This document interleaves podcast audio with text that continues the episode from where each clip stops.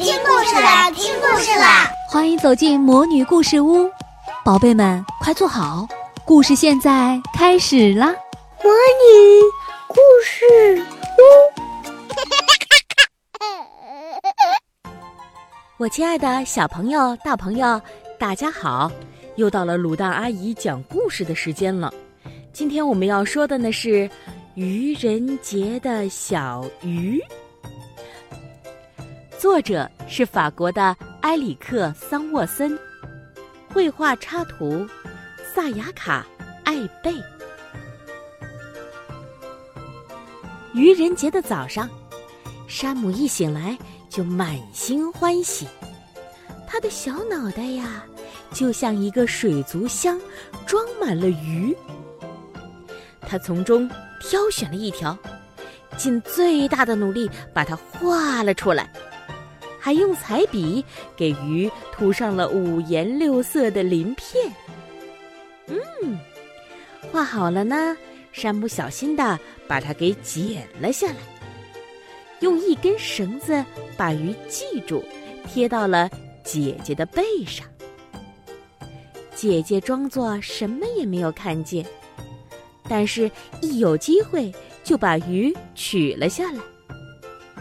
妈妈发现了。嘴角浮起微笑，她装作什么事儿都没有，把鱼传给了丈夫。爸爸躲进了书房，一边放声大笑，一边呢把鱼取下来，小心翼翼地贴到了猫咪的背上。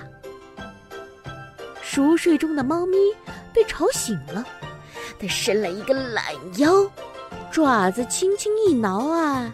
就把鱼取了下来。小鱼好像长了翅膀一样，轻轻的就飞出了窗外。小鱼在空中飘啊飘，好像是一片落叶，然后呢，缓缓的飘向地面。就在这时，山姆出门了。小鱼呀，像见到老朋友一样，轻轻地趴在山姆的后背上。于是，山姆在路人打趣的目光中穿过了马路。山姆回到家里后，心里还在偷笑呢。哼，不知道姐姐发现后背上的鱼时，咦，会是什么表情呢？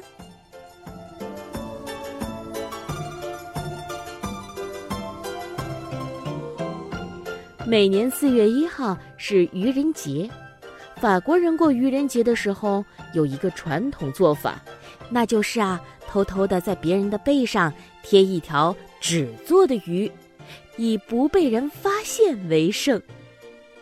嗯，还有一条愚人节的规矩，我亲爱的小朋友们，你们知道吗？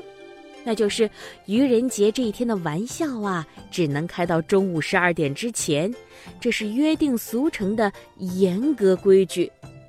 过了中午还找乐子的人，是一个比被他取笑的人还大的大傻瓜呢。而且还有一首小诗，被翻译成中文是这样的：愚人节已过十二点，你这个大傻瓜来得晚。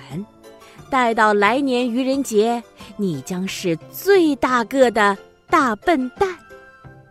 好，今天的故事就到这里，我们下回再见。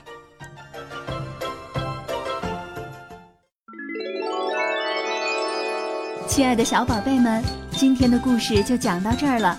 想听更多的好故事，欢迎你在微信公众号上搜索“魔女故事屋”，加关注来和我们做朋友。这里有更多的好故事等着你哦，我们下期再见。